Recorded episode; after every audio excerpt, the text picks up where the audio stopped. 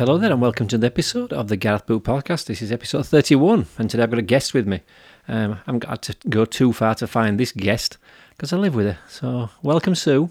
Welcome. Welcome. Yes, thank you. Thank you for Yeah, asking me to be a There you- guest. Well, I just thought I, want, I wanted to talk to you about this subject for a while, and you're very busy these days with your yoga and your bits and pieces you do, and Mm. um, you're you're a bit distracting at the moment because Sue's just been into town and come back with a purchase. And, and what are you wearing, Sue? It's gold. It's like a gold polo neck jumper, quite close fitting and smooth. She looks like an alien. Well, you look because it does look gold. It looks quite. It could be silver or gold from down here. Anyway, very nice. Thank you. Is that the um, the Christmas ensemble? Yeah, if nothing else turns up. You and your you and your gear. But I mean, this this is a little bit a little bit like the subject I want to talk to you about because you know you go out and come back with things that most people just wouldn't even look at. That's why they're always reduced. But- well, no, but are- you always wear them well. Thank you. So I want to talk to you today about creativity because um, it's something that I, I am always amazed at your level of creativity in anything you do. Oh, Not anything, everything you do. That's a very nice thing to say. So I thought it might be nice to just explore that with you on a podcast so anybody else listening to it Mm-hmm. could maybe come up with some ideas around their creativity because I'm a great believer, you have to tell me whether you share this idea, that as human beings that we have a need to be creative. I Oh, think it's agree. something we, we all need to have and and if we're not allowed to be creative in some way, shape or form, it can feel very stifling. Well, we are creators. That's that is our purpose on earth. Indeed. When you look at some of the stuff we've created as human beings, it's quite amazing, really. It's quite staggering. So, the thing about your creativity is when when I first met you and got to know you, you had you had a, a very different way of dressing. You you looked different. You remember I told you I toned it down. Well, toned, toned it down or not, you you had a different way about you, and there was this essence of, of creativity. You had a kind of feel about you that if you'd have told me, if I didn't know what you did before I met you, by the way you looked and acted, it, it wouldn't have been a surprise to me if you were a, a writer or a, an artist or something like that. You had you carried that air about you. Well, I suppose I am. I have done job uh, jobs that have been quite artistic or creative. So, so your creativity, because I suppose there's this, there's two things really. There's a creativity that you that you use to earn money. Mm-hmm. So I'll talk about that because that's how you first got into your sort of, I suppose, your first creative outlet when you were younger. And then I want to talk about creativity in the home and in life in general. So we'll just box off career first. So you you you went to um, quite a good school, didn't you? It was a very good school, yes. It was very academic, um, which is not really my thing, but we did have the chance. We had a really good art department, and we also had a drama. We did drama G, drama CSE, which was quite new. Yeah, I remember CSE. so we had an was uh, amphitheatre and a stage, and yeah, we were quite. So the school you went to was it was a grammar school once. It was I went Morley. to two grammar schools. To Grammar Morley School. Grammar, and I went to Rothwell Grammar before that. Wow. So clearly you never went to like an, an, a normal comprehensive. No, So you had your, your your artistic things there. So when you first when would you first recognise that you had a kind of a creative streak to you? Was it before you went to school? You know, when you were very young, were you very creative? Yeah, right back at junior school, I used to love to read, and I also used to like to. In, in one of the the art classes at school, we used to read about characters, made up characters, you know, like Jabberwocky, and then we had to do our interpretation and paint, um, and I won a prize for it. It was grey with bits of wool hanging off it. A Jabberwocky. I'm a Jabberwocky. And I enjoyed and I got lost. You know when you start doing something and time disappears. And then for and then at home for Christmas and birthdays I started getting things like um spirographs and these plastic things, you know, you set flowers in like resin. And I always got something like that for, for Christmas or birthdays. And I just used to spend time on my own in my bedroom making stuff, making like when it was my sister's birthday, I was really young. I bought a packet of spangles. Is that what they're called? Them sweets, them like Yeah. red sweets. Yeah, All different spangles. colours, I- hard-boiled. mm, And, and I'm not. I know what you mean. and Yeah, I I, can, I remember spangles. spangles. I thought there were one And. I, I got I saved two margarine tubs and washed them out, and I put the spangles in, and then I decorated the tubs and gave them to them for birthdays. I think they like tossed them out window. to say, were, were, they, were they impressed? I don't know. I can't remember that much, but I remember making, and I had a little tin, and I put a, a spring in it.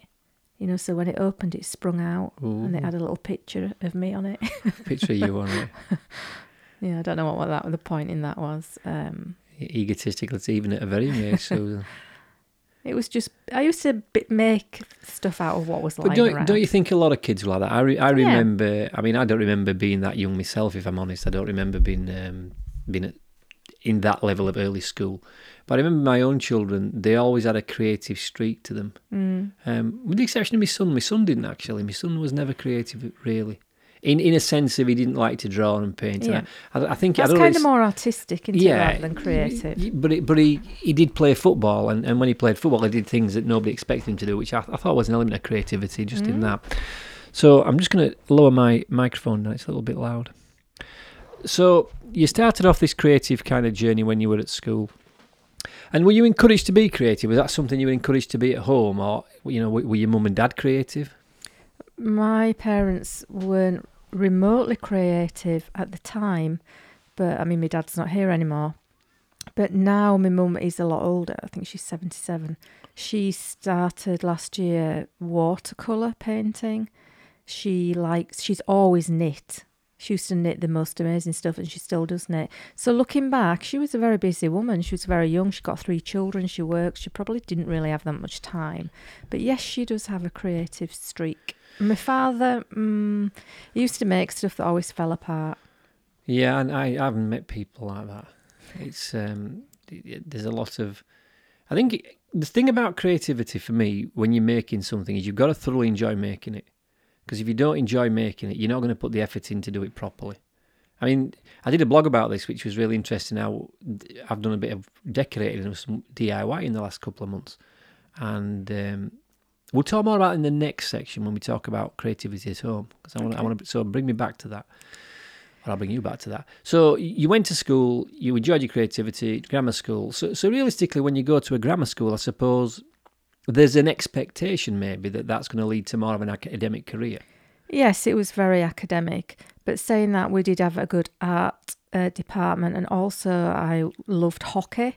I loved um, athletics, and I also was in the diving team, and I um, I represented my school actually in the neat dive.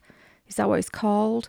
So you can see when you do a neat dive, you've got to be quite precise and you've got to be quite graceful.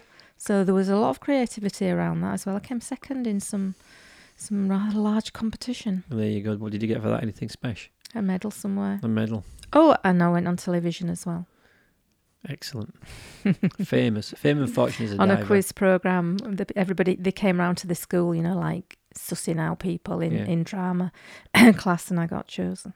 So when you got to kind of the, the, the business end of school, when you took your exams, what was your intended route at that point? Where were you going to go after school? Is what I'm going to say. Art college right. So you're going to go to art college. mm, to do textile design. Okay. So was that kind of leading towards a career in clothing, making dresses? Yeah, yeah. uh, It, it's about um, printing, fabric printing, designing patterns.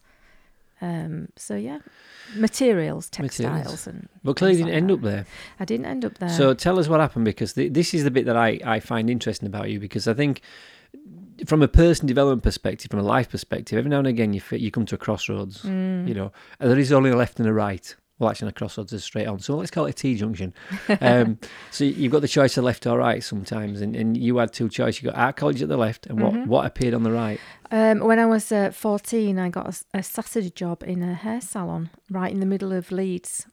So you do this because you wanted to work in a hair salon, or more like I just needed a job? I'm I'm, I'm an age where I need a bit of money. Yeah, I don't know what it's like now, but at one point you could work in a hair salon when you were under 16 from 14, whereas if you went into retail, if you went to Schofields or any of the shops, you had to be 16. Uh, but hair salons, for some reason, you basically went just to sweep up and make cups of tea. Um, 14, and I, I just wanted to get a job, so the hair salon was the only one that I could get. And looking back, I mean, what a stroke of of luck, really. Well, I think this is something I think is always very difficult to quantify because you don't know what happened if you'd taken the left to turn and ended up going to textiles. You could have been the next Vivienne Westwood. I could have been. So I think, and I think that's important. Is that I don't think you should ever regret decisions you make. Mm, no. And I, I, know people can do that. They say, "Oh, you know, if only I'd have taken that opportunity." Well, you, you don't know what happened if you did. So you go into this this place, you're sweeping hair up, making tea. Mm and then it expanded from there, didn't it? You um... it did because this was 1976, and in in the world how of old were you? Fourteen. Fourteen. I was six. Shut up. In the world of hairdressing, it was coming out of shampoo and sets, um, long hair being put up, and we were going. It was the the age of Sassoons and the geometric haircuts, and all the kind of like um, new wave, punk, all that. It was a really exciting time in, in the world of fashion and hairdressing. And there were these uh, stylists in the salon. I used to be sweeping up and watching them doing these rather incredible and amazing works of art. And then we, uh, I don't know if uh, a lot of you will have heard of the Rocky Horror Show. That was the first year that the Rocky Horror Show came from London, up from London, and we ended up doing the cast's hair.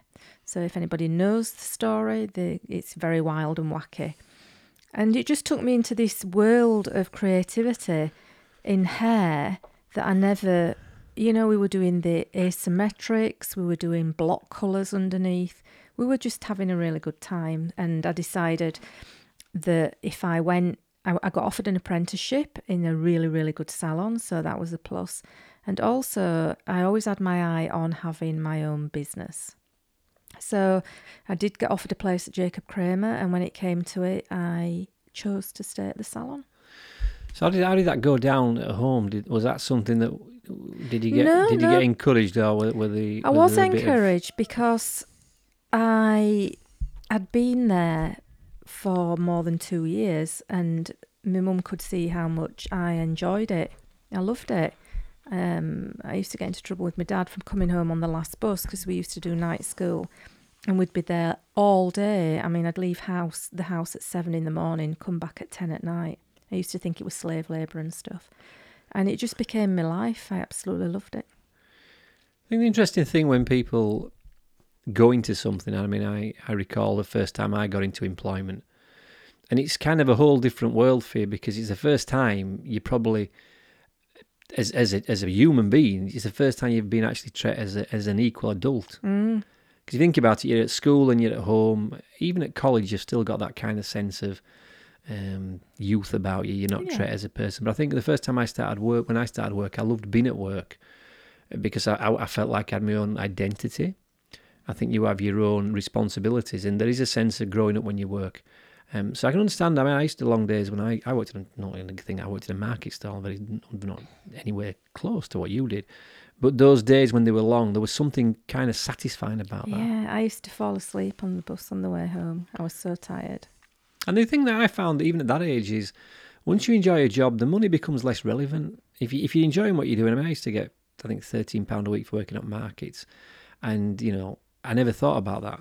It, money, of course, you, you, wouldn't do it if it were for free. Um, but I think it's interesting what you're talking there about. You know, you, you had long days, you thought it was slave labor, and because sometimes you have to put them times in, don't you? That's the, that's the essence of an apprenticeship. You are learning somebody's yes. skills cheap. Yeah, M- my father was quite. Um, he didn't understand at all, and he gave me a really, really hard time. Like, he won't mind me saying this. Well, you won't hear it. every day of my life, every minute of every day of my life, he gave me a hard time. Oh. Oh. God, God rest his soul. God rest his soul. Fathers, I think fathers can be quite um, difficult, by, quite harsh with the daughters, and I think it's one of those things. Having two two girls myself as well as a boy, um, I'm probably a bit, maybe a bit harsher with, with the girls in, in in the things I don't want them doing where there's a lad gets a little bit more kind of flexibility. So you've gone to you've gone to our um, you've left school, you've gone you start your apprenticeship, you're there for that, and so eventually, I mean, you know, long story short, because I want to kind of get into all the bits of creativity. you you did end up re- realizing that dream to own your own business, didn't you? I did. But when I was working in the, the first salon, I met my um, my husband, Glenn. So between us, we opened a salon, more of a suburban salon in, where we lived in Rothwell. I think in 1983, 84. I was only 21. We opened the salon there, and it became because it was very modern, and we'd brought all the ideas from the city centre in, into a suburban area. It became um, a bit of a hip place to be. Well, again, you know, because I know you've you've you've told me this before. How you know people in, when you moved it to Rothwell, people maybe didn't see that was what Rothwell needed. They, you know, they, they all they still wanted the what what it, shampoo, shampoo and and sets and the big blow dries. And I think, again, I think that's that's an important thing there for people in business now who might be listening to this. Sometimes you have to step out of what the norm is, because you know if if you'd have stepped with, with- you'd have probably still made money and you'd have probably still been quite busy doing the the sets and perms and things, but it wouldn't have got you that kind of I mean, we um, still we did get a lot of stick for it at the time. yeah yeah. You know, my, my mum said, "I need to tell you, there's a lot of people not not happy, and and, and I don't know if you're going to be successful, and blah blah blah." Well, Um, you, take a risk, don't you? Oh, I just had my eye well- on one thing, and I didn't really well, care. don't you think? Because one thing about creativity is if you're going to be creative, uh, you have to you have to break the norm. I look at some of the people that that we because we like visit art galleries, don't we? And looking at art, and I look at the people that we enjoy looking at. I mean, it's me especially.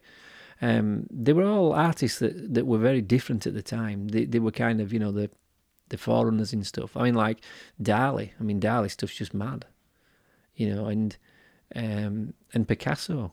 I mean, I've got a little Picasso on the wall up here. It's not an, an actually original Picasso. Um, it's an IKEA Picasso. if it was an original, it wouldn't be Well, I mentioned this many times because it, it's basically there's a picture of a, a flamingo, a horse, a dachshund, a penguin, and an owl. And how he did those is his challenge was to draw the entire picture. They were all done, they're separate. There's like there's five of them, so each one of the pictures was done with just one stroke of a pen. He didn't lift his pen off. And he has a saying, and I think I'll have to just. In fact, I think I've got this right. It's the artist I need to just get correct. Anyway, it'll work anyway. In, Picasso said that he spent um, twenty of his twenty years of his life um, learning how to paint like Rembrandt, and the rest of his career trying to paint like a child again. And he, he, he was this big about being, having a childlike curiosity and a childlike creativity. So you've got your salon, your salon's working, creative, creative, creative. So that's your career. So you've gone from something. You you've had a very creative career with your, your hair, and you did that for how long? When did how long do you have your salon for? Twenty-one years. That's a long time. Mm. So you're telling me if you had it at 21, that means somewhere in your mid 40s you would pack that in. Forty-one. 41. And then, how did your creativity then start to show itself in other aspects of your life? Because by this time you married you married to Glenn. Um, Oh, when I when I left the salon, I was not married to Glenn. okay, I was married to Philip. that's it. So Glenn was the first husband, Philip was the second husband. Yeah. Um, okay. As far as your creativity is concerned, how did that move into into your home home life? Because th- that's that's really what I wanted to get into with you today is how you have this ability to take something that's fairly ordinary, whether that be um, an outfit, um, a house, um, even a, a trip, a, a vacation. You can you can take something that's very ordinary and make it very different. So, when did you start becoming creative in your home? Because I'm I'm guessing because you well I know I mean I don't have to ask you I already know this, but you used to live above the salon, didn't you? I, we lived above the salon, Glenn and I, for a long time. I mean, during this time as well, we had a child, a daughter.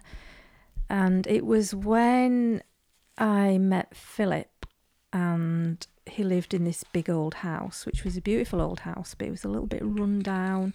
You know, you could tell that a man lived in it. There wasn't really much um, homeliness going on. And I wanted a change of direction and we did the house up, or should I say, I did the house up, and it looked, it just looked really lovely. It never felt like my house because he'd lived there a long time. He'd lived there with his first wife, and we were always looking for something to take on. And we found an old house nearer um, where I'm from, and that coincided with me deciding to give up my salon and um, go into something else. And I, I decided to go back to art college, and I did um, a two-year like um, a fa- foundation course. So we did textiles, we did photography, we did a lot of different things, and then you were supposed to go into something more specific for a degree. So those two things came together, and then I did um, a course on interior architecture. We did the house up, and the house was just amazing. It looked nothing like the outside did. The outside was still the same. It was listed building outside, but the inside was just. Even now, when I think about what it was, and all the ideas and how it ended up, it was quite spectacular, really. And I just loved like choosing colours choosing fabrics, designing garden layouts, lighting, just everything about it. I and, and, and I found this is just another little little story. When I was hairdressing, I you always specialise in cutting or colouring. That's the way it was. I specialised in cutting, and then I went to learn colouring, and I found that I had an eye for colour, and people would come in with bad colours, you know, that somebody else had done them bad or they'd done it themselves. And I could just look and whatever I went and picked and did just worked, everything worked out. So then I became good at just choose, I just became good at trusting the colours that I chose. And people be like, are you sure? Are you sure? And you know, when people choose colours and they're looking at them for ages, get the little book and they take it home and they're doing this and they're doing that, I could just look and think, yeah, they'll go, that's fine. I think creativity. The one thing I, I noticed certainly as I got older and I got into into work, and then I got it, especially when I got into business, there was kind of a band of people that that called themselves creatives. So you know, they with agency owners, they, they, they might have been graphic designers, web designers, creative people, and they always put a label on themselves as creative. And when you when you talk about that knowing something or an eye for something, I think if we trusted ourselves more, we, we all have that ability to know what's what's right in a certain situation, and especially when when when you see, I suppose when I see, I, I, I went to your, your, house you lived in with Philip on you because that was when you'd a different house you'd bought mm. and you'd done up and you'd changed it all inside. And I just remember thinking, it just works, and it shouldn't have worked. It's like our house now. The, the thing with our house is when you walk in, if I was to if I was to explain our house to people, it wouldn't sound right. You know, we have a we have a, a living room and and a dining room which is kind of combined. It's a it's a Victorian terrace, and we've got kind of two different. We've got a settee. Can we? Is it a settee or a it's sofa? A sofa, darling. Okay, we've we've got one sofa that's kind of big and kind of browny, grainy, whatever that colour is.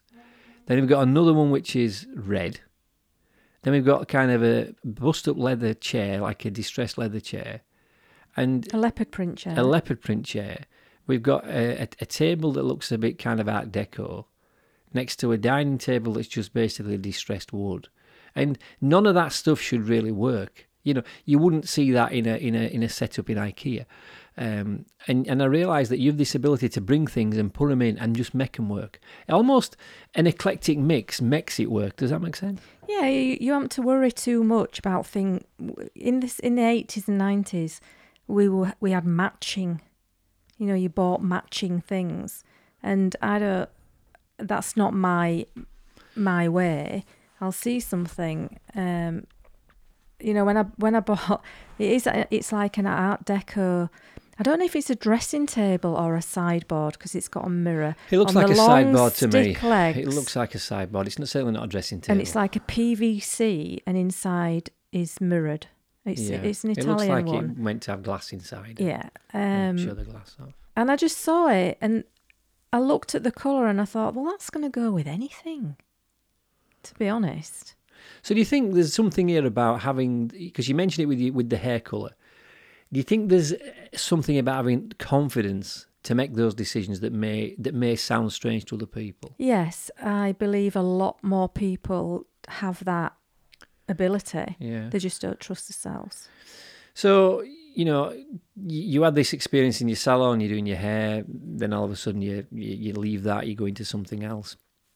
And when I met you, which was back in first met you back in 2012, and you you were you were, you were a coach then, weren't you? You were a Health I got into health and you came in to, to sort my chubby belly out. and and my- has it gone? It has gone. It has gone. Eh, My chubby belly and my appalling diet, and both of which now are better than they were. But when I when I first start, sort of get got to to know you, and certainly I think when when we start seeing each other, there were certain things as well you had about you created experiences. So the creativity you have, you clearly have it with hair. Um, you've clearly got the ability to to make a house look nice. Prior to that, you've got the, the ability to actually design an internal layout in a house with an architect and things. But in our home, since since we moved in here, and when did we move in here? It will be six years in March. Is six years? Goodness me! I say six, six years. That's uh, that's gone quickly. There there became this thing that you started to create experiences. Like I remember, I don't say this proudly. You know, I, I I've had many a meal on an evening um, with a tray on me on my lap, watching telly, and that that never flew with you. No, so, it didn't. so did one it? of the things I noticed early on in our a bit of a relationship was well, I don't know whether it was snob. Is you had this thing where you created an experience around around dinner time. You know, you, you you would put some you put some food together, and even if you're having kind of fairly basic food, it, the experience of eating it always was nice because you created the experience. There were candles always going on, and you'd insist on having nice plates, and you know, a- a- there- sometimes some fancy glasses would come out to to, to, to, to hold whatever we were drinking. But but the one the one area I think certainly in this house is you you've gone through and you never settle, you know, because the one thing about you which people don't know and I'm gonna gonna tell them is how many houses have you lived in before here? Twenty-one. So you've lived in 21 houses in how many years? 58. So that's roughly what's that? 58 years. So you stay in a house two years on average. Two and a half years. Yeah, yeah, and you've been here now six. So my challenge when Mhm. when we first moved here was actually to keep you here. Yeah. Not keep you as in you're going to run off, as in make you stay here and not have this desire to go somewhere else. And when we first came into this house, it was an old Victorian house. It wasn't. I wouldn't have said it was scabby. It was. A, it was nice, but it was. It was decorated quite. It was, it was like bordering on Scabby Gareth. Well, okay, we're bordering on scabby, but I loved the house, and the reason I love the house, we're sat in it now, is I love this downstairs office, this tanked out cellar, which is which is a great space. But you remember what colour this was when we moved in here? Was it tangerine? It was it was bright yellow. oh, okay. and tangerine was upstairs In in, our in, in, the in the living room and the bedroom. And I remember, I kind of must, I knew, you know, it's not like I suspected. I kind of knew that that we were going to have to get quite a bit of decorating done. I mean, I'd have lived with it, you know that. You know, I, I wouldn't have done anything. Would you have lived with that? Like I- I it- tangerine wood chip It's what you said about your, your your your second husband, Philip. You know, it would have looked if it was just me living here by myself, it would look more like a man's house. It would have stayed the same colour. It would have had a dartboard put up in the living room, something like that. But what you then start to do is you start to go each of the rooms, and each room you kind of you worked on. So you took each room and said, right, what what's this going to look like? And you used to tell me things, and I thought it's not going to work. How can that work? Like when you did the living room, and you said, I'm going to colour one of the walls purple. Purple?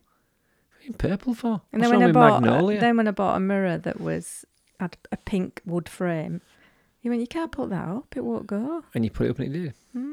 So, do you do you feel do you feel stifled if you can't be creative? If you go because there must be times now. I mean, you, you do yoga, which I would I would say yoga's creative because you can you create different routines. Um, but do you find it stifling if you can't be creative? Do you like do you like the ability to be creative and flow more than you prefer structure? Yes, I think for me with the house, it's not just about being creative, it's about creating a home and a place where you feel at home. And so it has to have certain things in it. Well, I think it? one of the other things that, that's quite significant about our house is not what's in it; it's what's not in it as well. Because we don't have a TV. No, only because they don't look good. Well, I don't think it was even that. We we never. We always spend a lot of time talking. Uh, we we, all, we both liked music, um. So we, we ditched the TV. We we had a TV when we came here. We never brought it in 'cause it, and it actually didn't fit in the living room. It just looked out of place. And, and even now, when people come to the house for the first time, you can see them looking around. What's up? Where's your telly? We don't have a We- telly.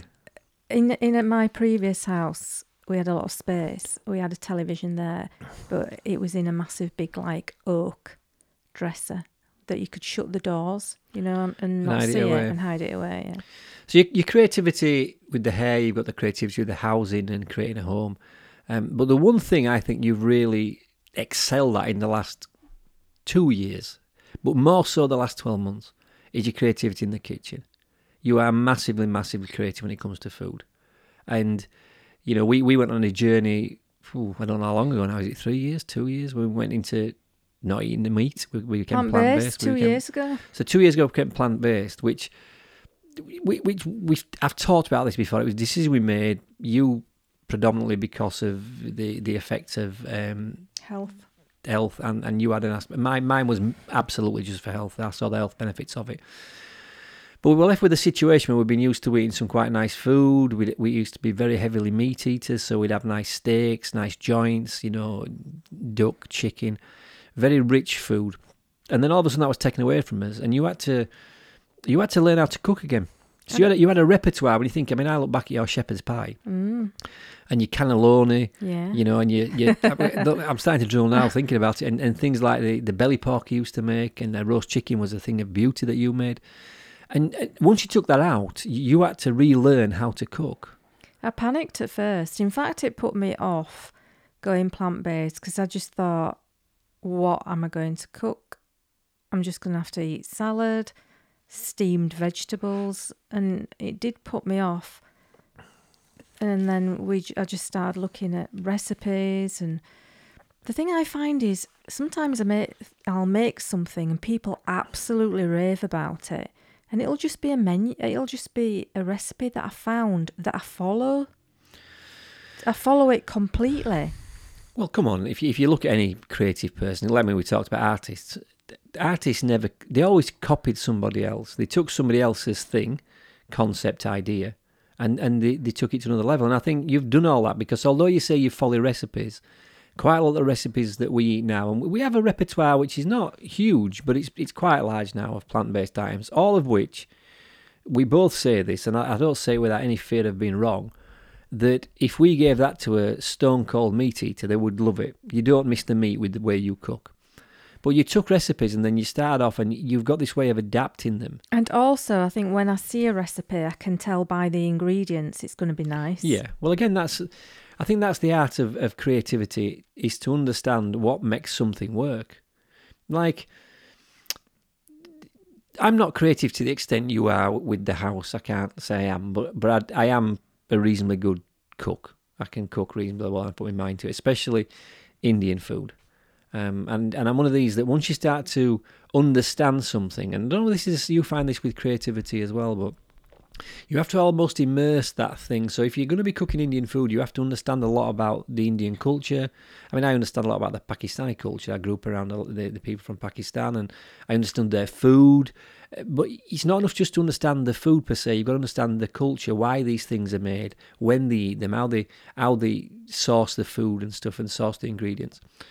So one thing that I found with your cooking was how they had the ability sometimes just to take really simple ingredients and make them really tasty, which which some people do struggle to do. And that's what I don't get because I've, as you know, I've made some piccalilli. Never made piccalilli before. And I decided it's one of my favourites and I'll have a go. I like at Christmas if I can make something to give to people. It's um, a nice little touch. So all I did was I went on the internet and put best traditional piccalilli recipe. And it came up and it was a bit weird because when you're used to buying it in jars, it were like, oh, well, that's not in a jar. Oh, you don't get that in a jar apart from the cauliflower. And then I went, bought all the ingredients, made it, jarred it up. Two people have had it so far and they've absolutely raved about it. You've you've banned and me from eating it, I've just taken it off the internet. but it's it's it's this air you've got of knowing how to prepare it properly. It's what I said right at the beginning of this. If you don't enjoy doing something, you're not going to do it well. You enjoy cooking, so you'll make the effort. Like the reason I think I make a good curry, and I don't think I make an exceptionally good curry, is because I'm really interested in the product. I'm interested in the process. I'm interested in making it taste right. So I can spend three and four hours batch cooking a curry.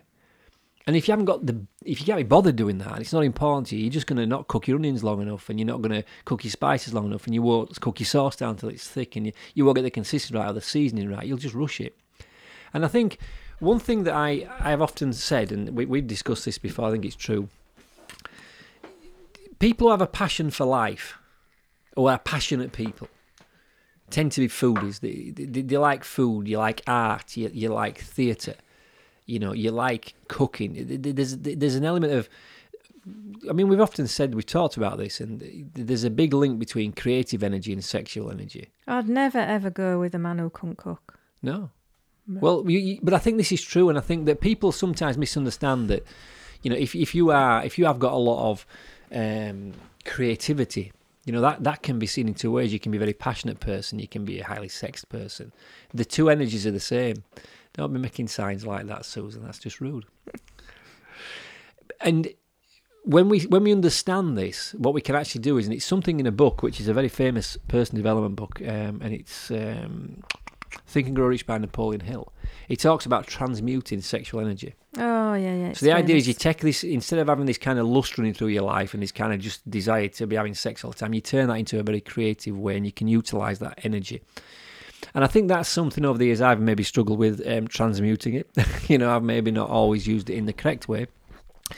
But being creative is something that certainly living with somebody who else is creative like you, it, it inspires my creativity and and just little things that I find I, I like to create now um, experiences for us. You know, that's something you taught me about. So you can go and you can get an all inclusive in Ibiza, which you know many people do. It's a very popular place to go for holidays, and then a lot of all inclusive. And the first time we went to Ibiza, you created more of an experience. We went to a, a smaller place you knew of, and very different holiday. When I went with you the first time, it wasn't what I expected because I was I was a bit used to the kind of you know all inclusive, you know, sit by a, on a lounger all day, a couple of drinks on a night, and go on the occasional organised trip to see dolphins or something. Although I said that because I've never been on a trip to see dolphins. But we what have. You, we went to Filey. No, to that point. Okay, we did it at Filey. but what you did is you you took a situation like a holiday two weeks and you made an experience out. You created an experience. So the first, the, I noticed that. So I started thinking similar things. So I remember we've had a couple of times where I've organised weekends for us. Um, I remember one year when we did we did Leeds. We went to Leeds for a creative weekend. We did, didn't we? And I kind of booked an hotel, and then I booked the places to eat. I booked what we are going to do. I booked somewhere at the theatre. We went to the theatre, yeah. And this creativity is something I find now comes out in my. I mean, this is a form of creativity, podcasting, mm-hmm. and it's something I love doing because I love talking to interesting people. Um, but I've actually realised now I like talking to people I know. It's like there's you've been on this a couple of times. Um, John is quite regular. Rianne's been on a long time. What I like is to go deeper with people rather than just this kind of surface level stuff. And I think being creative allows you to to think about things in a different way and think of different solutions. Because again, I think that's something we both we both do well is we can normally come up to the solution to quite a difficult problem. Once you start to look at it in a creative way. And if you think about people who have homes, and they can look, they can look very nice, you know, they've got the IKEA stuff in there, or they've been to what's the other one, DFS, and it all looks very samey, samey. My mother's a bit like that. My mother's house is a bit like that. You know, it's all very samey, samey. And, and it's nice. It feels nice and it feels comfortable. But there's something about having that added air of creativity. So, is there any particular place that you visit or go to that we or we visit and go to that um, that you feel makes you feel creative? Well, the first thing that came to mind, and I've only been once, was the market in Barcelona. Yeah, that would inspire you to cook, wouldn't it? Because if you it don't, was just if you don't the, get inspired there, the atmosphere, the colours, the smells, the the buzziness, all the delicious food. Then you could eat it there as well. Um, and I quite like Leeds Market. It's not the same, but they have lots of fish, and I like even though I don't eat it or very rarely. I don't know. I mean, I'll tell you a place I was thinking that I always feel inspired by is Salts Mill in Bradford. I do like Salts Mills, but it doesn't inspire me now. It's the books. Oh, I can spend all day in a well, bookshop. because that's the thing. Because what one thing I think when you're creative is, I buy a lot of books. and I don't buy the book for what's inside the book. I tend to buy the book for the title, because it's fun sometimes i can see a title of a book and it really really inspires me to think in a different way and i think creativity it's about sparking that creativity and keep it going and um, I'm sure my my friend, our friend now actually, our friend Rianne won't mind me saying this. You know, she's a she's a, a, harpist, and she often talks about when she feels she's you know when she feels the creativity stifled, she doesn't feel right. And I've often thought that with creativity, you just need those regular moments to inspire yourself. Because I, I also get very inspired when we're out in nature. There's, there's something very creative about being out there. Your creative juices start to flow. You think about ideas. You think in a different way when you're outside. Because I think there's two aspects of creativity. I think there's creativity as in creating something, and then there's creating the idea to create the thing, if that makes sense. So, like with you, with your with your food, I mean, this year you've done piccalilli for Christmas. You've also made some Christmas cakes. I have. Which got you... a bit rescued really because um, I put far too much fruit in. I read the recipe, or I did something um, not quite right, and there was a ridiculous amount of fruit in it. So they're a little bit on the heavy side, but they taste divine. We have a little taste tonight, didn't we? Once yeah, some, and bit, I'm going fell to. Um, I'm going to cover them, ice them, marzipan, so people can't see exactly what they look like underneath. Your creativity when it comes to organising um, trips. Let's just talk about that because I think this is something. I mean, there's a couple of things here that I want to kind of start to summarise now. Because, um, firstly, you know, uh, if if you're listening to this and you've got people, let's say you've got children, you might be of an age where you're looking at your career yourself. You might be a lot younger, or, or if you have somebody or you know of somebody that's that's at school still and, and, and taking that next step. You know, what I think your evidence is go with what your gut tells you. If you if you have something you love doing, there's an indication you should maybe be doing that, and that may not always be what people suggest you do. You know, I know certainly within my experience of, of working with younger people a lot of times their career choice is potentially made for them by the parents. You are going to, you know, we think you should do this, we think you should do that. You've got to trust yourself even at an early age. I um I always remember um when I was talk when I decided I was going to go to art college, so I must have been like 14, 15. And um, we used to have a boxing day evening party at my parents' house, and all the friends had come, all the neighbours had come. They'd all drink far too much and snog each other's wives and stuff like that, and then pretend it never happened the following day. and um, my mum and dad had some good friends. I won't mention them um, by name, but um, she said to me, we were talking about at the table, and she she said she was very creative herself, as in she painted. And she says the thing is she's going to art college is all is all good and well, but if you want to stand out, you have to be really, really good. So if you're not like the best at doing what you're doing, mm, I don't know if you should be going. And I and then I started to doubt myself. I mean, uh, looking back, it was no big deal, but I think sometimes at 14, 15, you, you're not really sure. Your creativity, your skill, or anything could come out in years and years after that. Um, yeah. It was just an old fashioned way of thinking that people did think like, but I still remember her saying it and it put this doubt in my mind. Well, I'm not, uh, you know, I'm not the best. I'm not like really. Well, I think really to good. be to be good at anything, you have to be different. Uh, and if you look at the people we revere as artists, especially music artists, you know, they, they didn't really do the same thing anybody else did. You know, the Rolling Stones didn't copy another Rolling Stones. The Beatles were very different at the time. You know, and, and I think even if you look at kind of um, more modern day artists that have come out, if you look how Adele were different, you know, she looked different to start with, you know, and you know, and but she had a great voice. She actually was going back more to that kind of big Shirley Bassey voice, which which wasn't around. I think we have to encourage creativity in others, even if that creativity isn't going to be something that leads to maybe a, a job. Does it make people happy? And I think if your creativity makes you happy, you must explore that area of what makes you happy. The other thing about I wanted to sort of get across and summarise with is this idea of your home is an environment that is hugely important to you. And whether you're, you're single, whether you're married, whether you've got kids, whether you just moved into your first home, in creating an environment that is your environment that you make personal to you, it makes a huge difference to your overall well-being, in my view.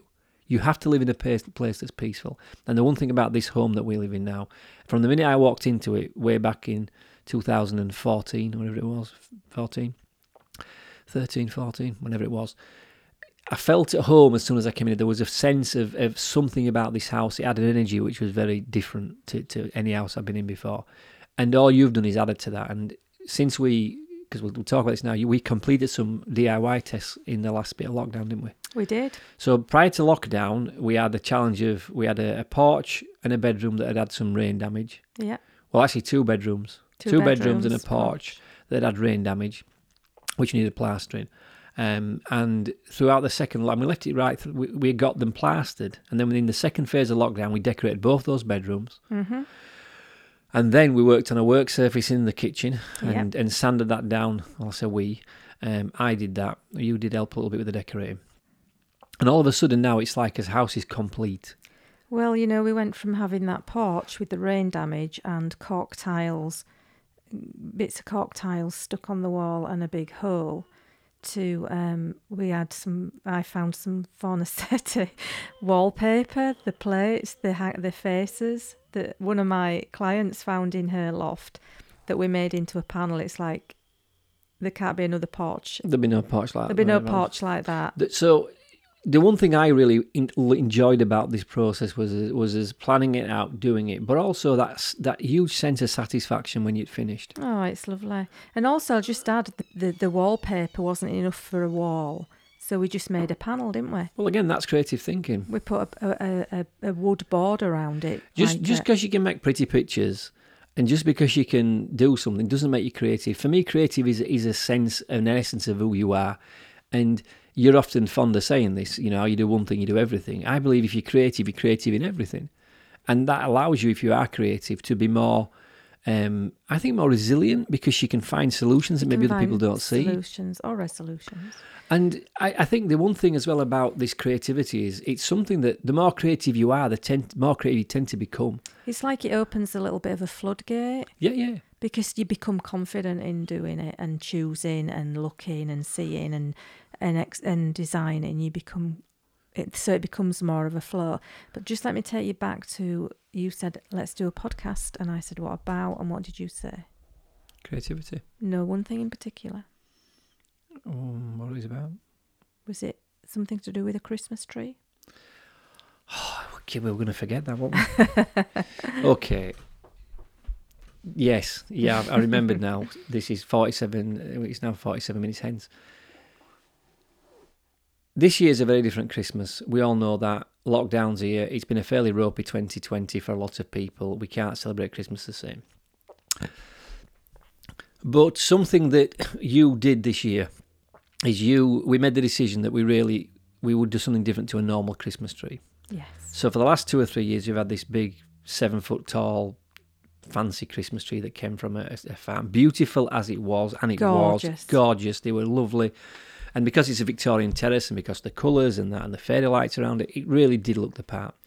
But this year you did something. You took a piece of, I can only describe it as, um, well, it's a mannequin, isn't it? It's a mannequin made out of twigs. So it's like a mannequin. so try to and yeah, wood. and wood. And you've taken this this item, this mannequin made out of wood and feathers, and you've turned it into a Christmas decoration slash tree, Yes. And it looks phenomenal. Because if you can imagine the skirt, Yeah. which is all these twigs and feathers, I've made a skirt out of Christmas tree offcuts. So it's got this big full skirt, which is like fir tree. And then at the top of the bodice, I've had pe- big pieces coming out. And then just put fairy lights and some dec- and some baubles and stuff on um, as normal. But there's the odd weird thing in there, like there's a little Eiffel Tower and there's a swan and there's a pineapple. And there's just the odd So it's very a little bit creative. Yes. Now, for those people that think, ah, yeah, what creativity and so what, let me give you an indication of what creativity has has done, and, and this is a byproduct. I w- I wouldn't say you do it just for this reason because you've got to love what you do, right? But last year we got our Christmas tree from a little farm shop in Wakefield called Blacker Hall Farm. If I recall, we didn't have a lot of change out of eighty pound for that Christmas tree, No, we did not. And it was a lovely tree, Beautiful. value for money we thought, and, and we wouldn't have been aggrieved to get another one this year. You racked up two Sundays ago to another Christmas tree farm just near where we live. hmm Wandered in and said, "Have you got any offcuts?" They got you this bag of offcuts, the size, well, a big carrier bag full of them, and just said, stick a couple of quid in the donation box. Well, I could have as much as I wanted.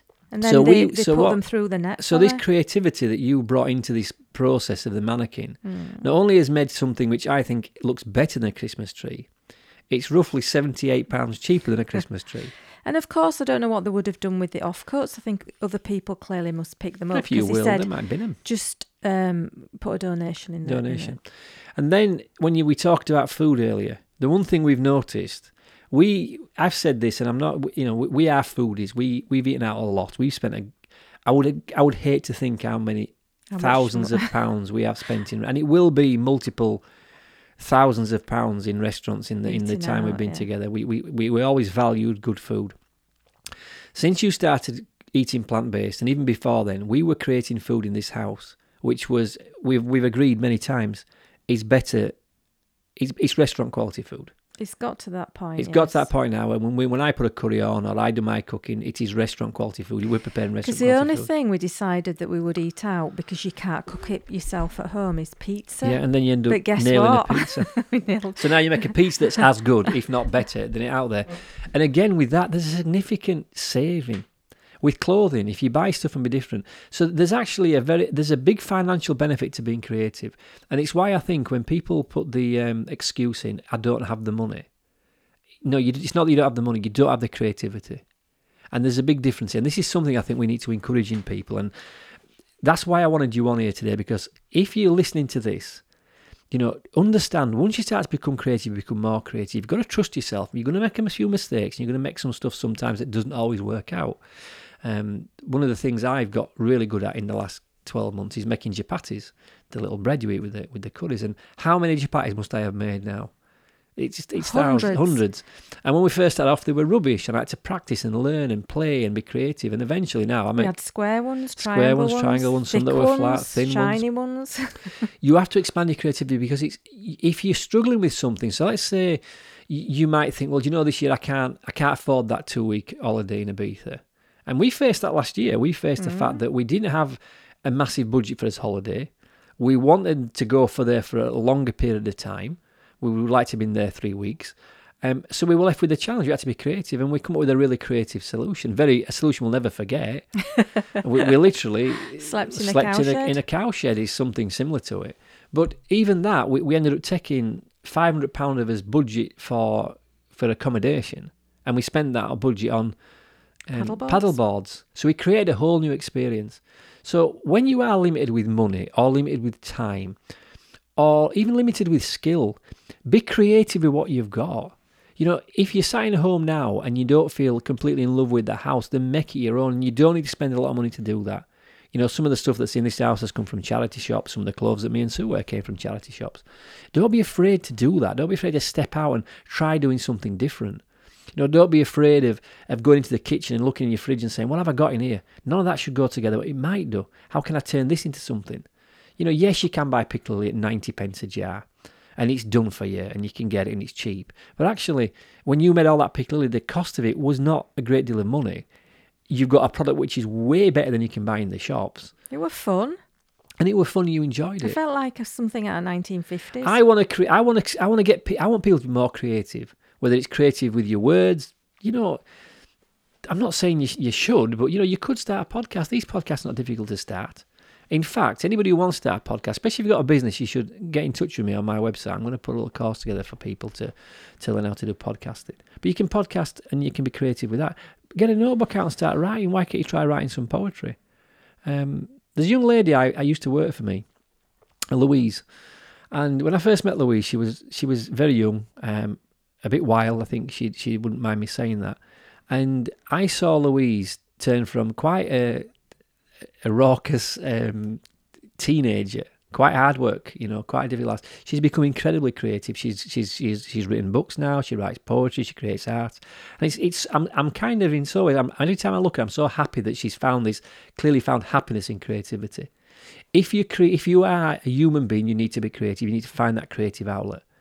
And it may not be that you want to do the cooking or whatever, but you know, writing, try painting. You know, you can get yourself a set of pencils and and, and, a, and, a, and a sketch pad and just start sketching away.